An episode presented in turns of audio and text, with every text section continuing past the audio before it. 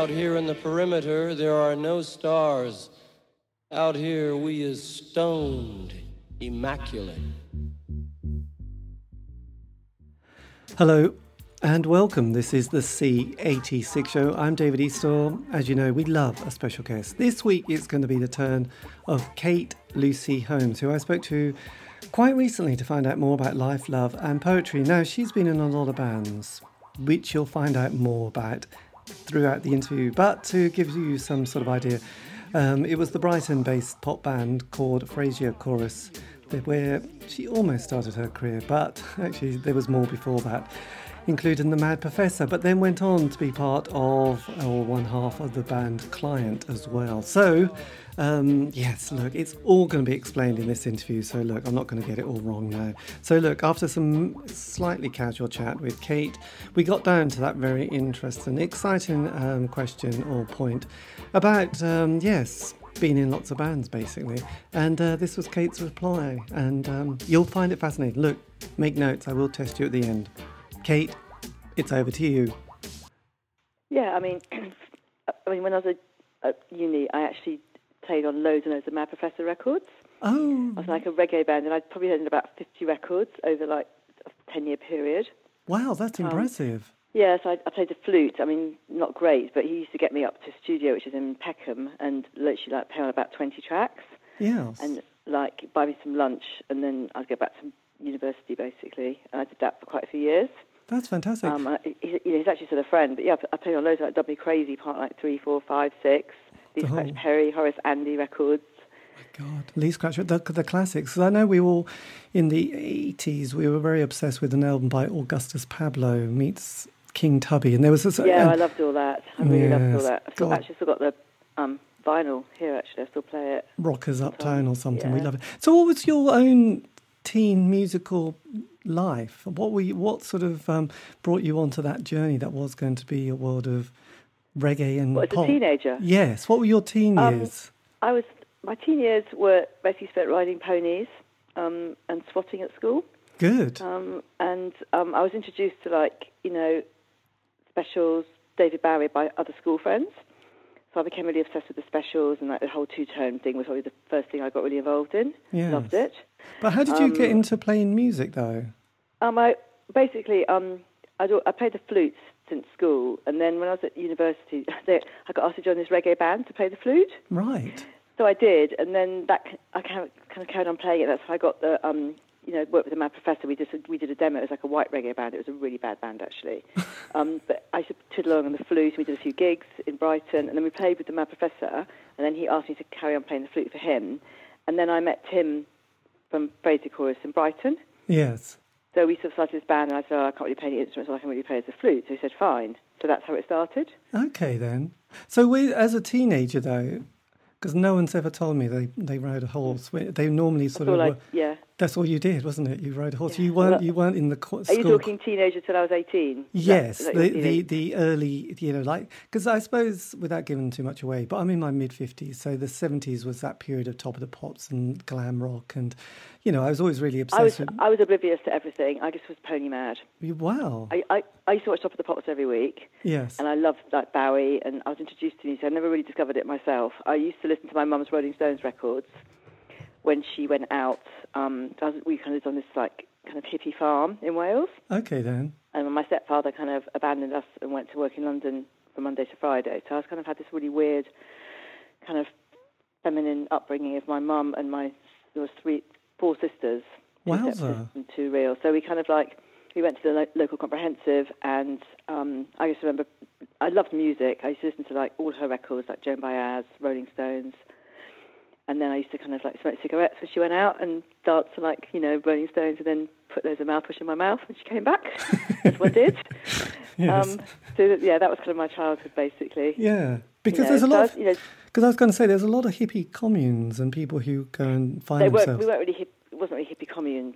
No. But there was the. It was kind of a little bit like self-sufficient. It was more the good life, really. The good life, yes. Yeah, trying to be like that, and oh, that's you know, nice. Um, but it was it kind of ended up like a bit of a disaster. Like my mum, my stepfather went off and with a with a man that he met in Harrods eventually, and my mum kind of had a bit of a breakdown, um, just because she was left on her own on this mountain, um, and we went to like local comprehensive. It was quite rough. So it wasn't, yeah, yeah, and I think I just threw myself into ponies and horses just to get away from everything, really, you know. Well, that sounds like far from the maddening crowd. Yeah, and then all like that, that was one of my yeah, and then basically I just like read loads of Thomas Hardy and just kind of wrote poetry and you know wanted you know I loved lyrics and I loved English and I loved reading so maybe Yes. uh, you know um obviously in Frazier Chorus I wasn't a lyricist but later on I started writing loads of lyrics. Yes. Were you into Sylvia Plath by any chance? I was into everything like that. Yeah, Stevie Smith, Sylvia Plath, Yes. There you all go. the American poets. Yeah, I loved all that. My favourite author was probably Thomas Hardy. Nice. Um 'cause I, I loved him because it was always like, if only I'd done this, this wouldn't have happened. You know, Yes. if only I hadn't crossed the river then, we wouldn't have drowned. Because he was both such a pessimist, wasn't he? He was, It was all like everything was like everybody took the wrong path, basically. sliding doors. Yeah, so that's why I kind of I loved him. I think. Yes.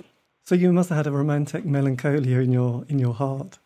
I think so. Yeah, I was like, you know, I had a pretty happy childhood. We had animals and horses. Yes. You know, we we didn't have much money. We weren't like rich or anything. We literally most of the ponies were given to lent to us, and we kind of cobbled together pennies. Really, you know, everything went on the horses. We didn't really have money for anything else.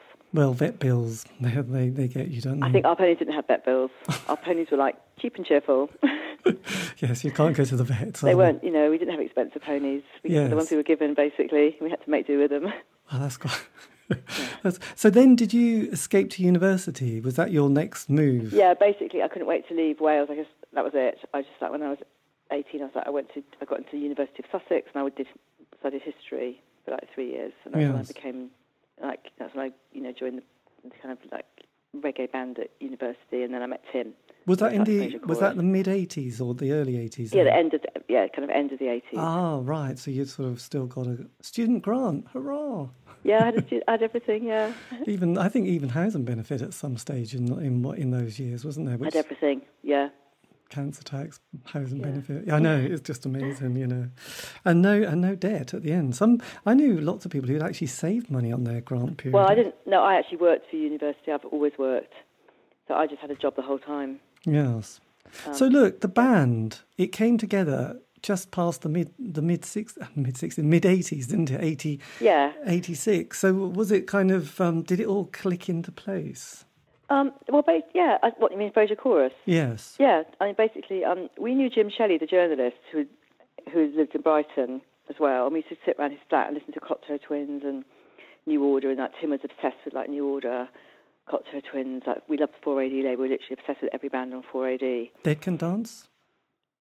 They I wasn't. obs- I, I like them. uh, Yeah, I saw them play. I mean, actually, Lisa's an amazing um, film writer now, isn't she? Yes, we So, I mean, it. I loved all the 4AD bands. I mean, Port Allen. I didn't. have- The Creation bands kind of, uh, kind of like bypassed me. Yeah, I was quite. like a 4AD girl, you know. They're much more sophisticated. and the album I'm not going cover. anything. And yeah, I'm not going to say anything. I know, you know? but But, anyway, we love 4AD. But so, between me and you, the album covers were great, weren't they? yeah. So you know, when we got a singles deal with 4AD, I could, you know, it's literally like. I, I actually remember walking around London putting the demo tapes in all the record labels. We literally walked everywhere, me and Tim, with the demos and put them into all the record labels. Yeah. And did it come? Mm. And did you get signed up quite? Yes, because it- during that period there was like the Smiths. Let's face it, the eighties was about eighty-three to eighty-seven was the Smiths, which was kind of the height of indie pop, really. Yeah, I mean, we, we were kind of more like kind of like pulp, an early pulp, I think. Frazier Chorus. We probably were before our time. Yes. We probably would have been much bigger if we'd come later. I remember we sent Ivo a demo tape, and apparently he tried to call me about forty times, but the phone had been cut off in the flat that I lived in London. He could never get through, and he said he used to phone up, and it was just like deadline. And in the end, he actually finally got through. So the phone rang, and it was Ivo. Watts-Russell? And he went, I want you to come and see me. And it was like, oh my fucking god, this is like a dream come true. And he said he'd been trying for like two months to get hold of us. Crikey. Actually, So, you, yeah, you you had a slightly similar because I I did an interview with Kristin Hersh from um, Throwing Muses, and Oh, she yeah. and she sort of got a phone call from Ivan and were like, "No, you're just having me on, mate. You know, this isn't real. You know, we're just a little band in America." And it's like, no, No, Ivo, uh, he always phoned everybody. yes. So it's funny you had the same experience of thinking. She just thought, God, I bet this guy's a pervert. No, he really is a record label man. Yes, great. Okay, but you know, it's like I suppose people don't really expect it, do they? Some person in, in the UK sort of phone and say, I think you're great. Do you want to be on my label? You think, yeah, bet you do. It's tricky, isn't it? So when, yeah, so with the four of you that got together, did did you, yeah, did it feel like you were on a mission? Did you feel like this is quite special? Um, I just think you know when you're young and you've kind of got this band and suddenly you get a deal with 4AD, you kind of like it's like oh my, that was kind of like all we wanted. Yes. Then we then we got signed to Virgin, and that's probably a disaster. Really, we should probably stay with 4AD and been cool and like done some albums with 4AD. Yeah. But Virgin kind of signed us for like quite a lot of money, and we got like a wage and everything. We gave it our best shot. So yeah, it, it, you know, it was really exciting. Yes. Um, the, you know, especially when the the first single kind of got on the B, you know, got on the radio one B list, and we like we you know, we were supporting Black, and people knew who we were. I remember our first ever gig was at the um, UCL, and I remember all the posters were ripped off the wall after we finished. You know, Oh wow. that was such a lovely feeling seeing all our posters have been ripped down. And that UCL gig was very small, but we actually it was an amazing gig. Well, we just got signed to 4AD. We did a small little gig. Um, it was just really exciting at the time. We felt we were kind of part of the 4AD stay, but it, you know, my, I think my one, one regret was we probably should have stayed with 4AD Yes. Well, and kind of not gone for like the pound signs really. Well, it was tricky because there was two bands I've interviewed from the eighties: the Railway Children and the Red Guitars, who both were on indie labels, and then they went to Virgin, and they both like had a terrible experience. And I think it was like, actually, the party's over. We really hate this. I don't want to do this anymore. Can we Yeah, we, you know, we, we did two albums on Virgin. We got dropped after the second one. We were so pleased to get dropped. But you know, the person that signed us was really lovely. The Problem with Virgin when we signed them was not a great label. Yes. And you know, when we got on the B list, they really should have pulled out all the shots to get us in the charts. You when you get on the B list at Radio One with your first single, that's a massive thing. yes. And they did absolutely nothing. They didn't even get the records in the shops. So you know, when we charted at number sixty-two, it was like that was our big chance of gone. yeah. God. You know, because now, you know, if you get on the B list now, you know, other bands have got on the B list. The record label goes overboard to make sure that record gets in the charts. yeah. And those Virgin were just so untogether, they couldn't even do that. It's kind of the biggest lost opportunity ever, to be honest. Yes. And once you've been on the B list and you're not a hit, they, they never put you on the Radio 1 playlist ever again after that. I know it's a cruel world. we never got it? played ever again. So, Yeah. you know, it was just really annoying. But anyway, Yes. kind of learn from experience, I guess. And did you? Because I was just I remember at the beginning you were talking about you know working with the Mad Professor. Was that before or during or after your experience? That was actually before, during, and after. oh right. I carried on. Yeah, I carried on working with him for years. I mean, he's still a friend. He still calls me up sometimes. yes. Um, but you know, I, I I just carried on doing it. I mean, I actually hate. I don't play the flute at all now. I just I don't even know where my flute is. yes. I just I kind of went from flute to keyboard, and you know, the flute was qu- kind of it was fun, but you know, it was kind of it was a means to an end. You know, I love doing it in Frazier Chorus. I love doing it with a Mad Professor, but I just you know I don't play it at all now, which is probably a bit sad. Well, it's tricky, isn't it? Really? Because the first album you did, there was a lot of production on it, wasn't there? Yeah, we worked with Hugh Jones, and it was probably a little bit overproduced, but you know, there was a lot of production. It was, you know, and and also kind of um, you you also had Kate St John on oboe, which again, Yeah, I mean, we had we had everybody on that album, um, but the second album, I was probably a, I preferred it. We had like Paul Oakenfold mixes, and it's a bit more dancey. yes, Um, you know, I didn't really, I wasn't really involved in the production of the first album. It was more like Tim's baby. I was just kind of there. I was almost like a, a facilitator for him, you know, yeah, yeah, of course, kind of, and kind of, I was like the person behind it, you know, kind of pushing. Um, and Tim was like the kind of wrote all the lyrics, and he did most of the music, you know. yeah, absolutely. Because one thing, because because one thing I sort of have sort of realised that with a lot of the bands, you know, there's definitely like periods. So you had that sort of slightly in a simplistic way, but you know, you had the punk period, then post punk, then the world that is indie, and at the same time, you had the mainstream charts with the Trevor Horn production sound.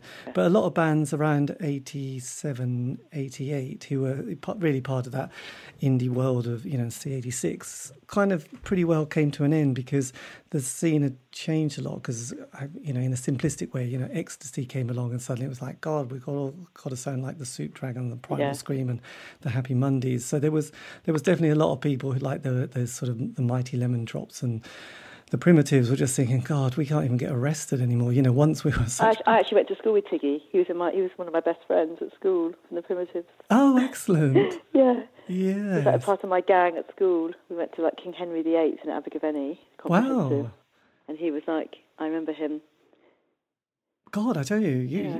that, that that's more than I can say for my school year. Yeah. But but yeah, so the musical, you know, having those musical moments that come, you know, and the next big thing and that kind of musical zeitgeist, I didn't realize quite so much until I spoke to people how important it is. And suddenly, you know, it's like we want dance music, we need, you know, that's the sound because that's what we're all into. Well, the drugs really. And then you had the grunge period, and that was like, yep, that's great. And then suddenly it's like, no, Britpop, we've got Britpop. Everyone jump jump ship again. So it's kind of it must be very difficult as an artist trying to pr- predict or work out what to do next. Because I was a, like a really huge David Bowie fan. I realised that mostly in his career.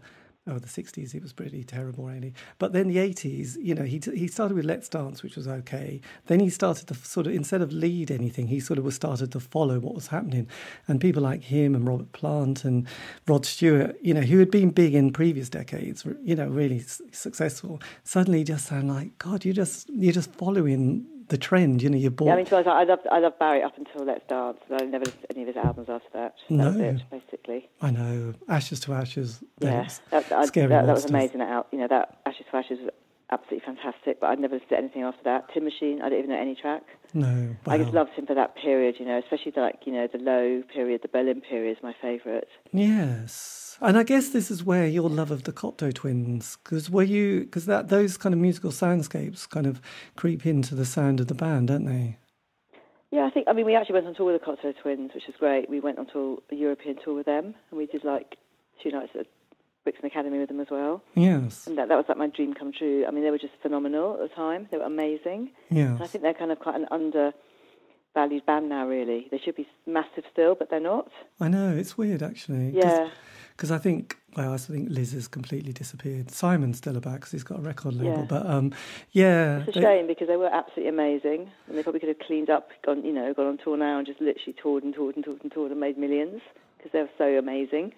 Yes, I know. Heaven or Las Vegas, Yeah. just a classic. Actually, it was always um, oh, it wasn't Victory. Oh, Treasure. It was Treasure, which was the Treasure album. was, was the best. I love that album so God, much. I did love it. Though I did an interview with Simon from the band, and he said he didn't like it, but he knew all the fans loved that album. It's Yeah. like, oh well, never mind, Simon. So look, when you were doing Hugh Jones, everyone loves Hugh. Was it a good experience for him? No, he was a nightmare. he was. He actually made me cry. oh, He was actually- he? Is he? I remember g- he actually got a flute player in to play my flute because I couldn't get it in time. He was so horrible to work with. oh my God, that's the worst. My God, I've I've I've spoke to a lot of drummers. I have nightmares about him after the album. Yes. I mean, he was a lovely guy. Don't get me wrong. He was just really. He was such a perfectionist. He was like, "That's not in time. That's not in time. That's not in time." Oh my And It's like it's like two lines on a flute. Come on, it's not that hard to get it in time. You just put it on the fucking mixer. Just put it in the computer. Just cut it up. It's not in time. Do you know what I mean? yeah. And He actually got a flute player in to play my part, and that, that was like I just thought this is the beginning of the end. Actually, Hugh. yes, we won't swap Christmas cards. Um, blimey, yeah, because I know, uh, I, and I'm sure because a few people have mentioned him that he just never slept. He just would get fags and booze and just be yeah, basically. at the controls twenty four seven. But his his kind of CV is quite extraordinary. But I he never, was an amazing producer. He was just like, uh, you know, he actually probably gave me a nervous breakdown to be honest the album. Yeah, oh dear, that's not good. I know of quite a few drummers who've had nervous breakdowns because they just couldn't get the click track, and then the producer, you know, then the producer would say, "Look, fuck it, we're just going to get another drummer in and play your part," because you, frankly, but this will leave you, sh- you know, having nightmares thirty years for the rest of your life, basically. So that's not good. so yes, oh god, that's terrible. I know because flute, you just think that's that's not even that's not a deal breaker in the world of music, is it really? not really. It's just an ethereal sound as we used to always like. Yes. So you, the trick, is because a lot of bands, they have that five year narrative. You know, they, they get together, they make a sound, they love it. You know, well, they, they're still doing well. And they, they start playing in front of more than just their family and friends and anybody else they can emotionally blackmail to see. And then often, you know, John Peel would have a play and then they get a session. Then that first album thing is going quite well here. Even the NME loves them. They get kind of gigs around the country in a scattered sort of way. The tr- the second album though, that can be the tricky one. How did how did this feel? Because obviously you'd sort of gone, you're still on a major record label with big money. Yeah, I think the second album. I mean, I actually think it's better than the first album. The songs, you know, there were some lovely songs on the second album. We did amazing videos. But it's really hard if you don't have a massive hit with your first album to have a second album and not get on the radio again. It's kind of like the end of it, really. You know. Yes. It's like the death. It's like the death. Death sound has happened. You're kind of on last chance saloon, basically. Yes. You know, we had we had all the open Oakenfold mixes. We had like club hits. It just didn't translate. We didn't, we didn't get played on the radio, and that was that was a sad thing. And we never broke out of the UK. Um, so we just were like a UK band, and it, you know, those those are the days we had to break in the UK before we could go into Europe. Yes. Whereas uh, later on down the line, when I was signed to Mute with my other band client, we actually broke. We didn't break big at all, but we actually had a little vibe in Germany. Oh, we love the German So- market. Basically, we had a vibe in Germany, and then that translated all across Europe. And the only market we didn't actually have a vibe in ever was the UK, which is really weird. Wow, that is Yeah. weird. That is Yeah. very strange. And how was it working with um, Ian Bra- Broudie? Well, he was just a lovely guy. He's an all-round nice guy, you know. He was like the opposite of Hugh. He was just a happy-go-lucky guy. Yes. So, you know, he, it was fun to work with Ian. yes. God, that is. He smiled a lot. He was just he was an all-round lovely lovely person. because the production value is high, but you you also did incredible videos, didn't you? In the days when it must Well, I think at the time, I mean, yeah, we did make good, quite good videos. But the- there's, you know, the one for nothing, I still love that video so much. All the dart swimmers, you know, in the swimming pool. yes. Yeah, we did make quite good videos. Um, we, we, you the videos got shown on the TV quite a lot, I know. Well, there's but we there's- never got on the radio, and that was the problem. But yeah, I think now I know more about the music business. You have to have a lot of money behind you to get on the radio, Oh, that is and cruel. you know, we haven't, we never really had that big push. I don't think to get on the radio. Is it the case then? Because I think it was Age of Chance, but one of those bands they got you know this a record deal and they got a lot of money, and obviously would never.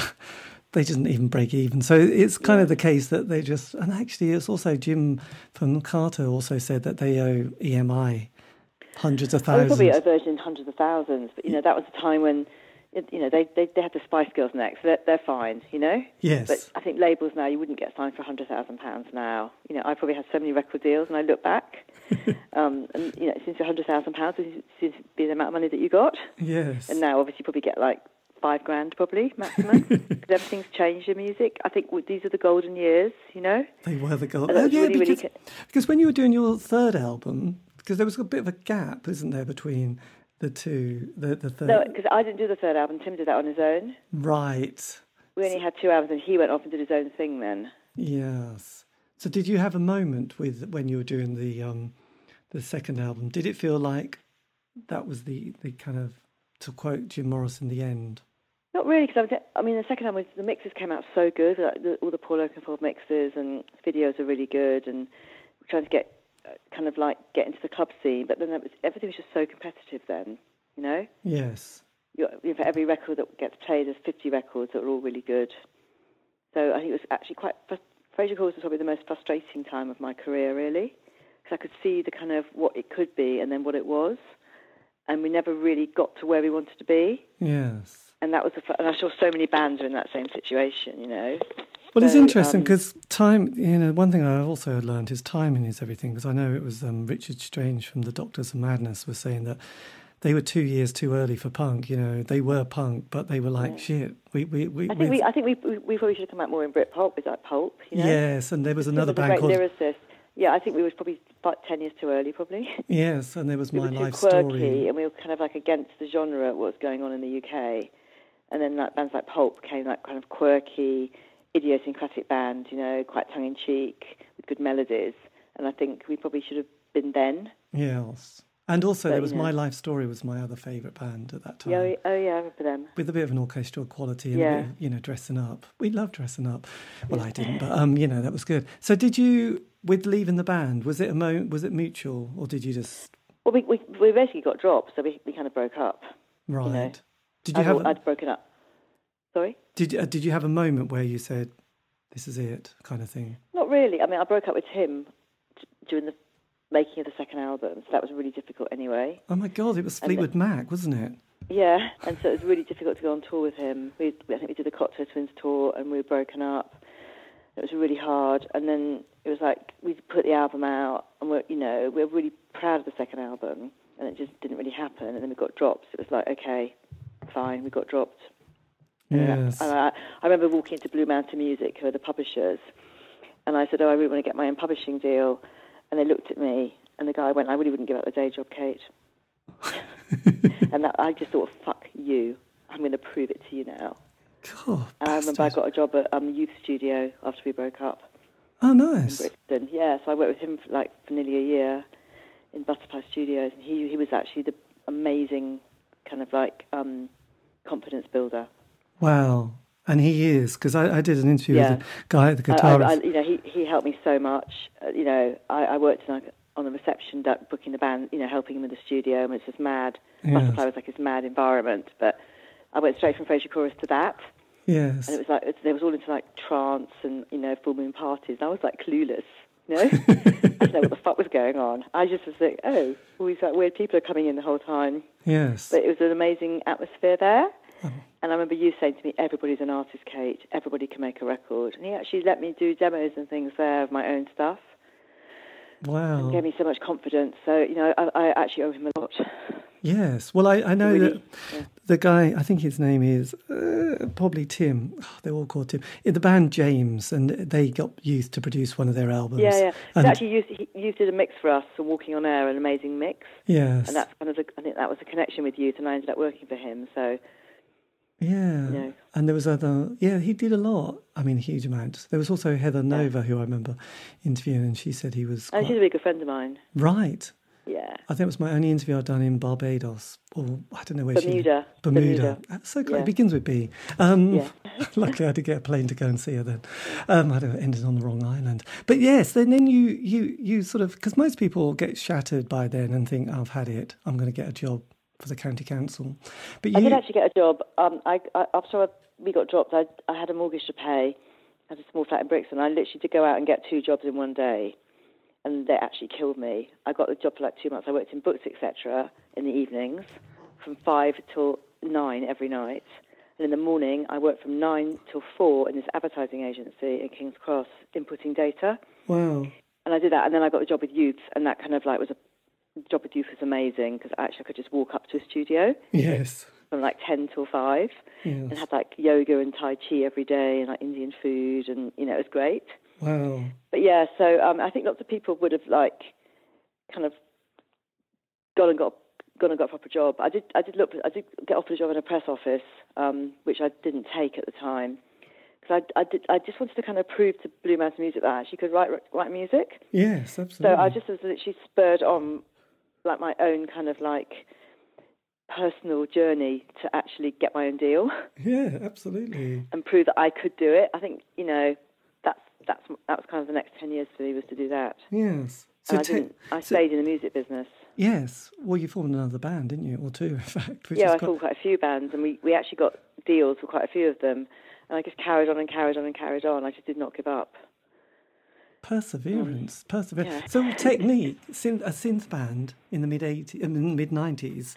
Um, yeah, did that all sort of fit into place quite nicely? Yeah, well, I, I, after um, from youth, I started a band called Sirens. We got a, we got a massive deal with um, Columbia, um, and then that all went completely pear shaped, and we, me and the girl fell out as we broke up. And then I formed Technique after that, um, and that was just like I love New Order. It was like a bit of New Order, wasn't it? Yes, the a bit of album. eighties, you know, a bit of pop and, Ibiza. but you know, I everything Ibiza, um, and then that that was like really depressing because I was like so into the band so much, and we just got so slated in the UK.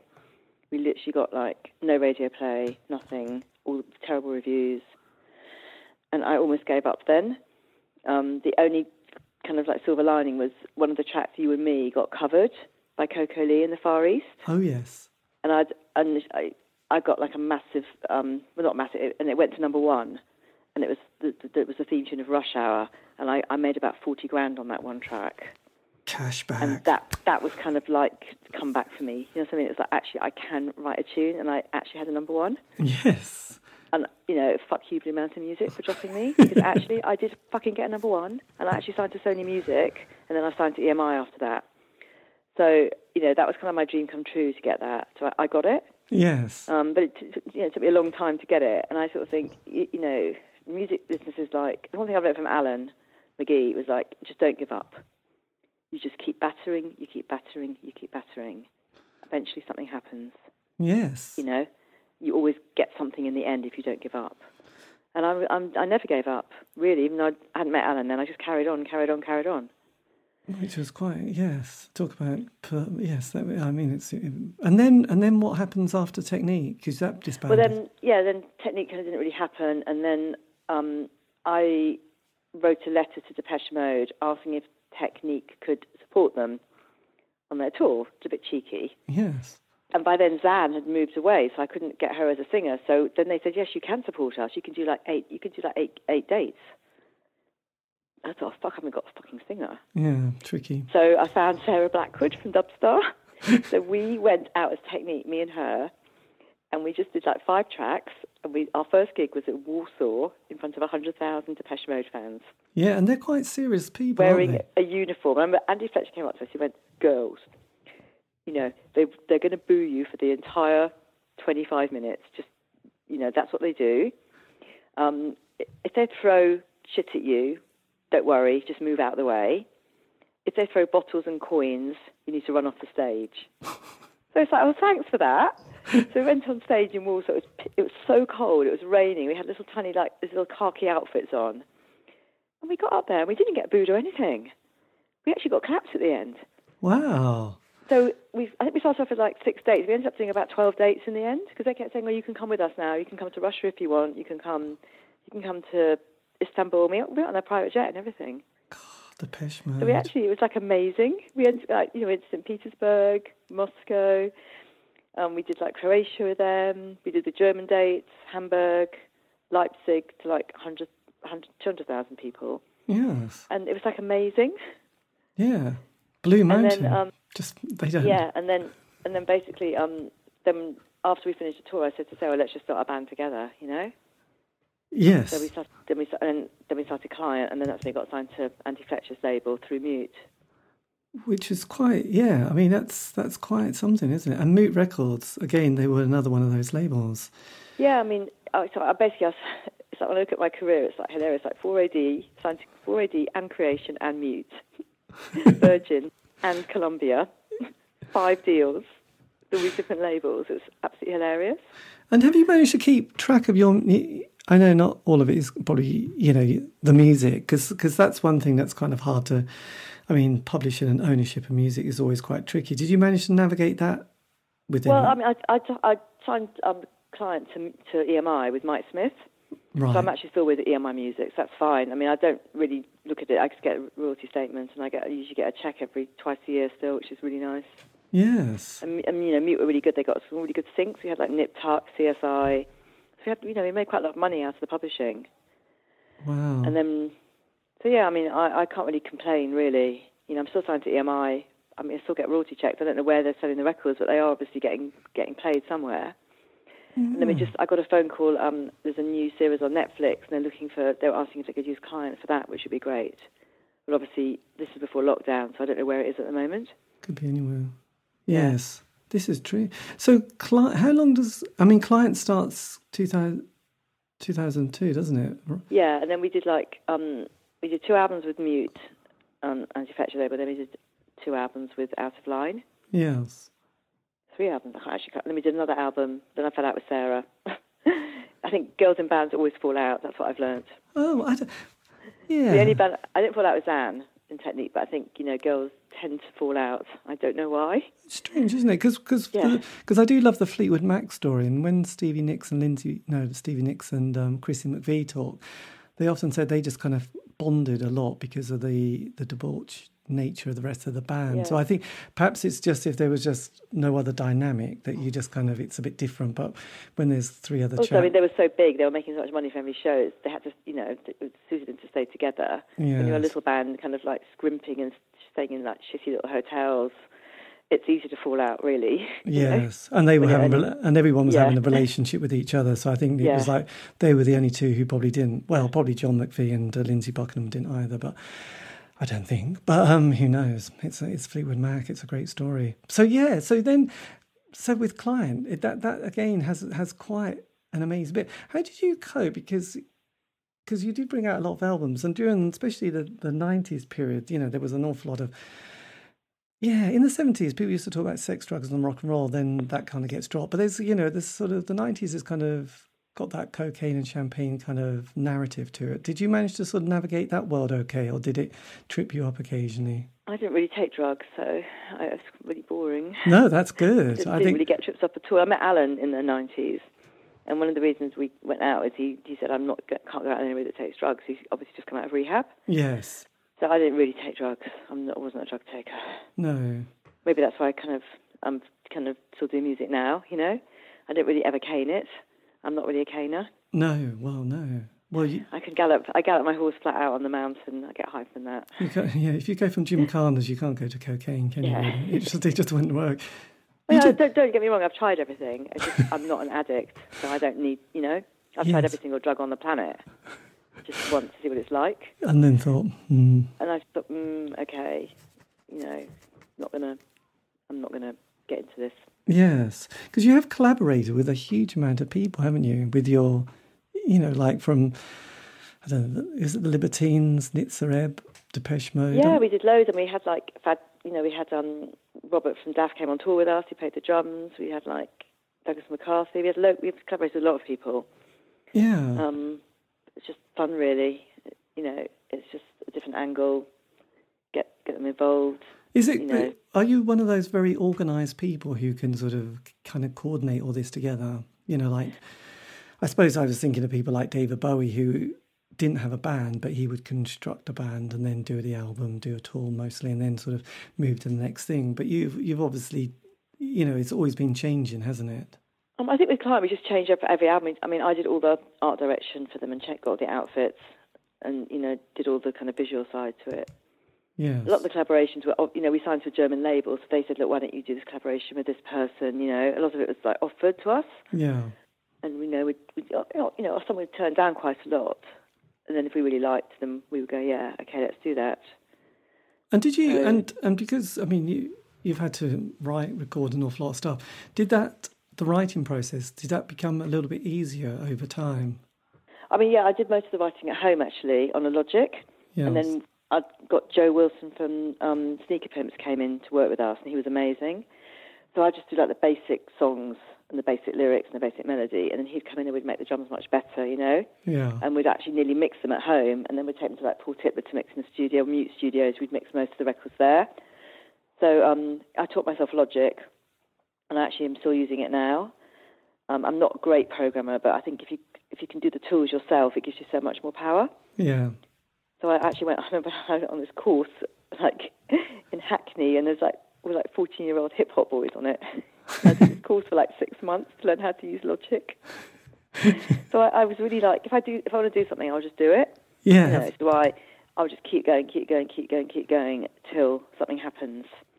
And I, I can get knocked down all the way and pick myself up again and just carry on. That is think music, perseverance. you've got, got to be quite thick-skinned. You know, I had a dream. Obviously, we dream and dream and dream, and I think with music, looking back, there's so many dreams are just thwarted, aren't they? And you know, most people do. Music business kind of does take it out of you. It rings, rings, takes the best of you, rings you, and throws you away. Yes. And I think, you know, I think it's a really horrible business actually. Um, if you can kind of keep your head above water and can write a little bit and can do collaborations and get some syncs, you know, I, that's kind of the way to make to kind of make it a bit more of a career. Yes. And I think now it's so hard for young bands now. I, you know, I think if we came out now, we wouldn't probably even have a starting post. You know, It's, it's so difficult. Very tricky. Very Yeah. tricky. I mean, when you look back at your career, what bit is is you know? Do you have your fondest memories? God, probably supporting the Cocteau Twins. in a little transit van around Europe was amazing. Yes. And then um, probably Depeche Mode going in their private jet. That would be hard to beat, really. yeah, probably the highlights, probably. And then we played played Arvika Festival in Sweden, and we played the small um, stage, and it, it was literally packed. As far as you could see, there were people. They were all singing along, That must have felt amazing. and that was just the most amazing feeling. When, yes. And then we we did we played like Istanbul like six times, and we sold about two records there. We always had like major press, and we always like on the front page of the local paper, and the videos were shown everywhere. And the gigs were always sold out. In fact, we did a gig with Martin Gore there. He came and sang one of the tracks with us, and I remember everybody sang along. Everybody was like lighting candles, and yet we'd sold like two records. they were all just bootlegs. Yes. we didn't sell any records in our market. Was like they just all bootlegged the records or stole it for the internet. The Yes. physical record sales when we were on mute were really bad, but everywhere that we played, they seemed to know the lyrics and sing along. So good. you know that was kind of we we, we played Moldavia once with Phoenix, that French band. and that was amazing. So we did this mad gigs, you know. And did you ever manage? tried- yeah. I was going to say, did you ever t- do any dates in America? Um, yeah, we did with Frazier Chorus's American tour. I still remember it, and that was that was great. And then we we toured with Client, kind of like a disaster tour because we you know we just did a few dates there, and we you know it was a bit half-hearted. So not really. Um, we you know we DJ'd in in New York and with Andy Fletcher once, and that that was great. But you know we did we we did most of the touring in Europe. Yeah. You know, I've toured Italy. I remember going up and down that. We toured Italy like ten times. You know, we're up and down that motorway, been like all like Sicily, Catania, Piacenza, everywhere. And Italy, we, we, we did quite well in Italy. When I was trying to mute, we you know we could play Rome and sell out what, quite a nice venue in Rome. Not a massive venue, but 600 capacity venue. You know, play there once a year. So you know, I think kind of like with Frazier Chorus, I look back. All I wanted to do was tour. Why can't we tour? Why can't we go to Europe? And then with clients, it was like I actually can't tour anymore now. I literally Yes. can't go on another gig. I just can't do it. I've, I'm literally toured out. We went on tour every weekend for five years. I know, physically. And I all- sort of, I've got two things that I will always remember from touring Europe. One is why don't the Ibis hotel curtains actually reach the bottom? so you have to have a mark, otherwise you get woken up really early because there's like an inch of sunlight comes through. The curtains never fitted the actual cur- windows. That was the main thing from touring, I remember. and I also remember in Germany having to pay to go to the loo at the service stations, and we just jumped over the barrier every time. And once we were on tour with Charlotte Hatherley from Ash, because she came on tour with us for like a year, and we got caught and taken to this like room and told off in German for jumping over the barriers. And I was thinking, Guy Hands from EMI Music actually started his service stations. We're actually signed to EMI, so just fuck off, will you? yeah, yeah. But your German then, body wasn't um, good enough to say that, was Yeah, it? we took we toured, we went to Mexico about six times with client as well, and that was amazing. That was probably a highlight. My God, I can see. it. And have you? Are you in that stage now of, of having a rest from music? Or I never want to go on the road ever again. But what about release? What about releasing new material? Mm, I, I mean, I would go on tour again, but I would just be really picky about the gigs now and just do like probably dark mode gigs in Europe. You know, Yes. these dark wave festivals are, are quite good to play because they're usually for the weekend, so you, you don't have to worry about no one coming to the gig because they're like a ready-made audience, and it's like the kind of that kind of dark wave is quite big still in in Europe. Right. I would I'd like I would do those. Like we did a couple last year. We did like you know we did one in Gothenburg. It was like a an electronic music festival. It was all like kind of gothy bands. So I, I actually like that scene. So um, if if some of those gigs came up, I would definitely say yes to those because you know you get treated really nicely. It's quite a small, very tiny festivals. Yes. But now I'm just like um, just writing at home. I'm, I'm actually involved. I'm helping produce this film, a local film now called Pigman, and I'm going to write the music for that. So I'm kind of doing some sort of soundtracky stuff really at home, just on my own. And do you Got my logic set up. Yeah. and do you prefer that at the moment? Well, it's not that I prefer it. I haven't really got a choice. I don't really want to start writing. I don't really want to make another album at the moment. Yes. I just, I'm just enjoying doing this and just doing more, more like kind of filmy kind of stuff. You know, if if if we, you know, if client gets the Netflix picture, you know, Yes. we might go on tour again. You know, Absolutely. because things can change in music. You can suddenly get like an advert, and suddenly your record is like everywhere. It's all like chance and luck. It's one thing. I've learned. So I think never get, you know, never say never. Really. Yes, absolutely. I think it was the Blow Monkeys. I think they had a track on um, the Dirty Dancing soundtrack album, which Yeah, I mean, you know, sometimes things just come and they can you can get a soundtrack, and suddenly your record is like big again. Everybody wants to know who you are, and you can go on tour. It's a weird business.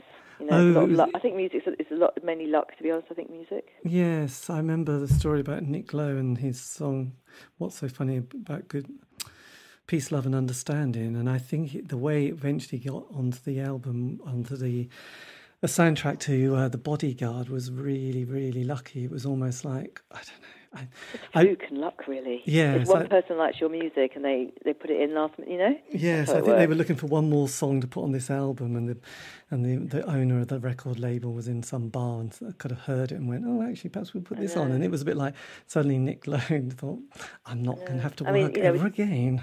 I mean, with client, we got offered this massive beer advert, and it's like it was enormous, and it was like um, loads of money. And they went. There was two tracks they went for, ours and another track, and the other person got it. So there's so much disappointment. You just have to kind of suck it up, really, and just think, well, you know, something will come. You know. It does, it will. Mm. But that's great that you worked with Lee Scratch Perry as well as Mad, the Mm, Mad Professor. It wasn't.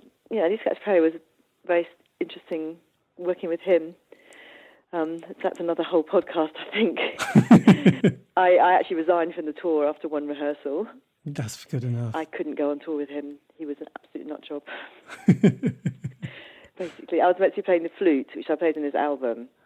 Um, in fact, he did actually do a he did a mission. I did a Mission Control album with Creation as well, a kind of reggae album, yeah, which which is put out, and we actually he did a track for us then.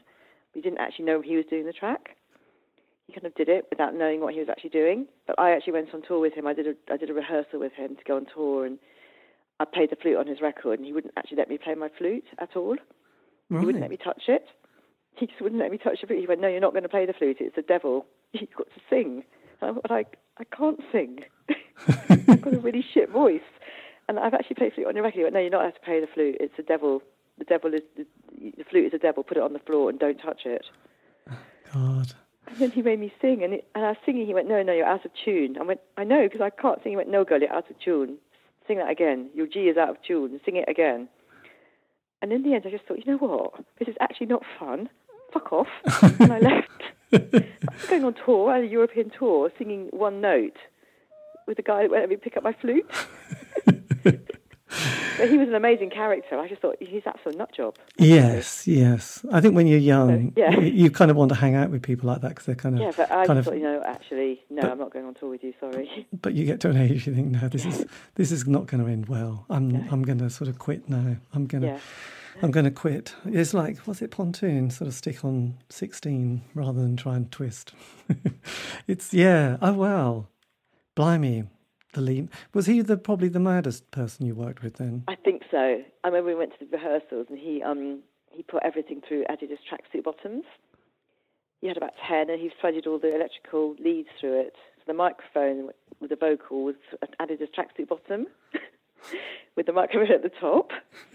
And then um yeah, he's bonkers. He had like loads of CDs all taped all over him when he was singing. He's amazing and he's he was you know, he's an amazing charismatic person. But I don't think going on tour would have been a good idea, really. yeah you wouldn't you wouldn't trust him to look after the It was a ponies would you three-week tour in a minibus with him. I think I probably would have. Don't Oh. think I could have done it. Yeah, no that would have been bad actually just don't give him your address because he'll turn up one Yeah. day won't he looking after ponies don't do that So what? Just oh yeah. Just lastly, what would you say to a, an eighteen-year-old self? You know, starting out in that world. You know, if you could have said something to yourself back then, what would it be?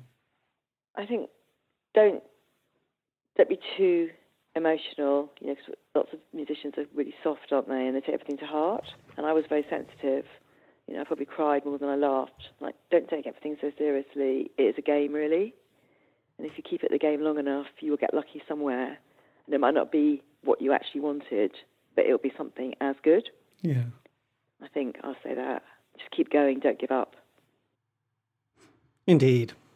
Wise words. And that is the end of the interview. A massive thank you to Kate Lucy Holmes or Kate Holmes for giving me the time for that interview. Much appreciated. Um, this has been David Eastaugh, the C86 Show. Um, if for some random reason you want to contact me, you can on Facebook, Twitter, Instagram, do C86 Show. You can find it there. Keep it positive, otherwise, don't bother. And also, all these interviews have been archived, and you can find those on iTunes, Spotify, and Podbean. Just do C86 Show. Lots of bands from the 80s mostly, sometimes before, sometimes after. Anyway, look, again, big thank you to Kate. Um, much appreciated. And yes, have a great week. Stay safe. See you soon.